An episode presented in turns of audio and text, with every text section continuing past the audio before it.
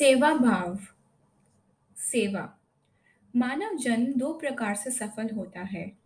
इस संसार में व्यक्ति जहाँ कोई काम करता है, वहाँ भला हो।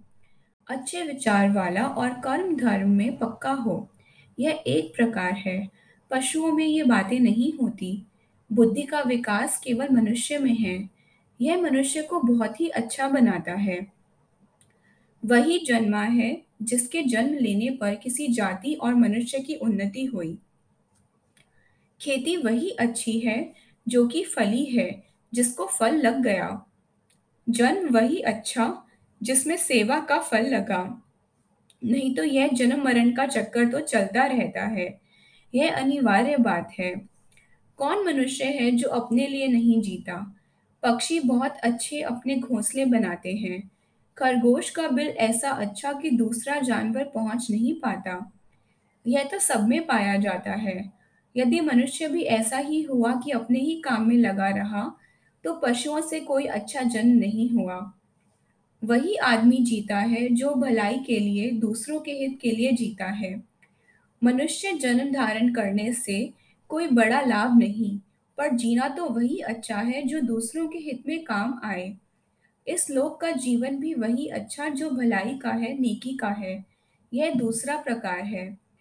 एक बार किसी गाँव से बहुत सी स्त्रियाँ मिलकर किसी तीर्थ स्थान को गई। एक ने कहा कि तीर्थ स्थान पर आकर कुछ सुधार करो। कई स्त्रियाँ यहाँ आकर रहती हैं, उनकी सेवा करना। तो कुछ ने कहा कि हम तो स्नान को ऊँचा मानती हैं।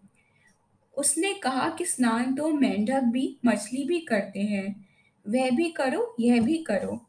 तो उन्होंने एक मंडली बनाई और स्वयं सेवक संघ को सहायता दी। उन्होंने निश्चय किया कि भूली भटकी स्त्रियों को यहाँ लाएँगे, उनकी सेवा करेंगे। मेले के पश्चात उनको उनके घरों में पहुँचा देंगे। एक बुढ़िया जिसे वे घाट से उठाकर लाई थी, बड़े दुख, बड़े क्लेश में थी। बुढ़िया कहने लगी, पीड़ा जो है वह अब कैसे जाए? दवाई आपसे मिल रही है। यह यत्न तो आप कर रहे हैं। मेरा बाहर का कोठा तो शीर्ण हो गया है। इस कारण ही धक्कम धक्का में गिर गई, पर मैं अंदर को शक्ति वाला बनाए रही। वे स्त्रियाँ उसे माई माई कहें और सेवा करें। वे सेवा करें तो उनका नाम भी होए। कुछ दिनों के अंदर वह स्वस्थ होकर भजन गाने लग गई। डॉक्टर कहने लगा, मैं तो समझा था कि यह मर जाएगी। वह बोली, तुम्हारी दवाई से बाहर के रोग और मेरी दवाई से अंदर के रोग ठीक हुए। मुझे उसका भरोसा है। अंत में यह दिया तो देह रूपी दिया, किसी न किसी दिन बुझ जाएगा। इस झोंके से नहीं तो आंधी में, पर अंदर के दिए को जगाओ।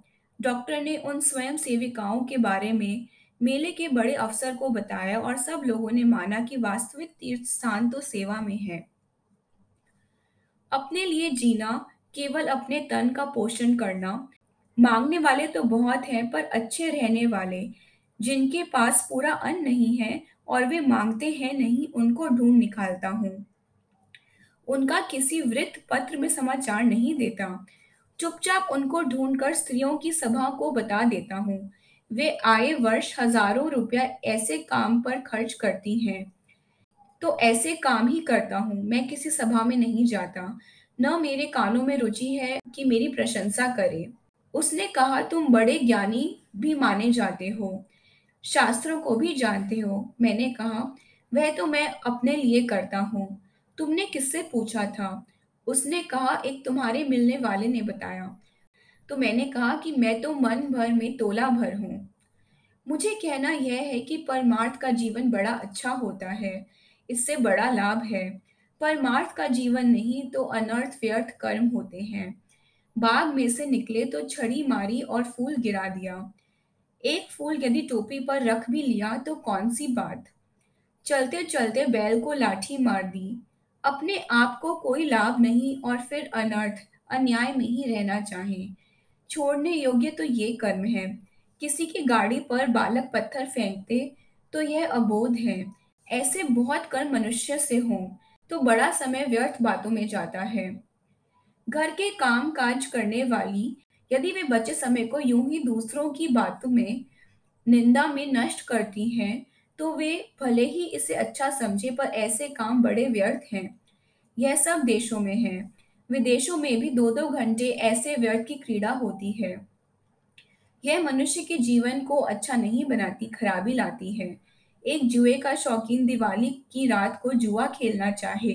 स्त्री के आभूषण लेने के लिए घर वालों को धमकी देता, यदि आभूषण आदि बेचने के लिए नहीं दिए तो नहर में डूब जाऊँगा, पर डूबा ना करे। ऐसे ही एक बालक माँ को डराए कि नहीं मानोगी तो मैं छत से कूद पड़ूँगा।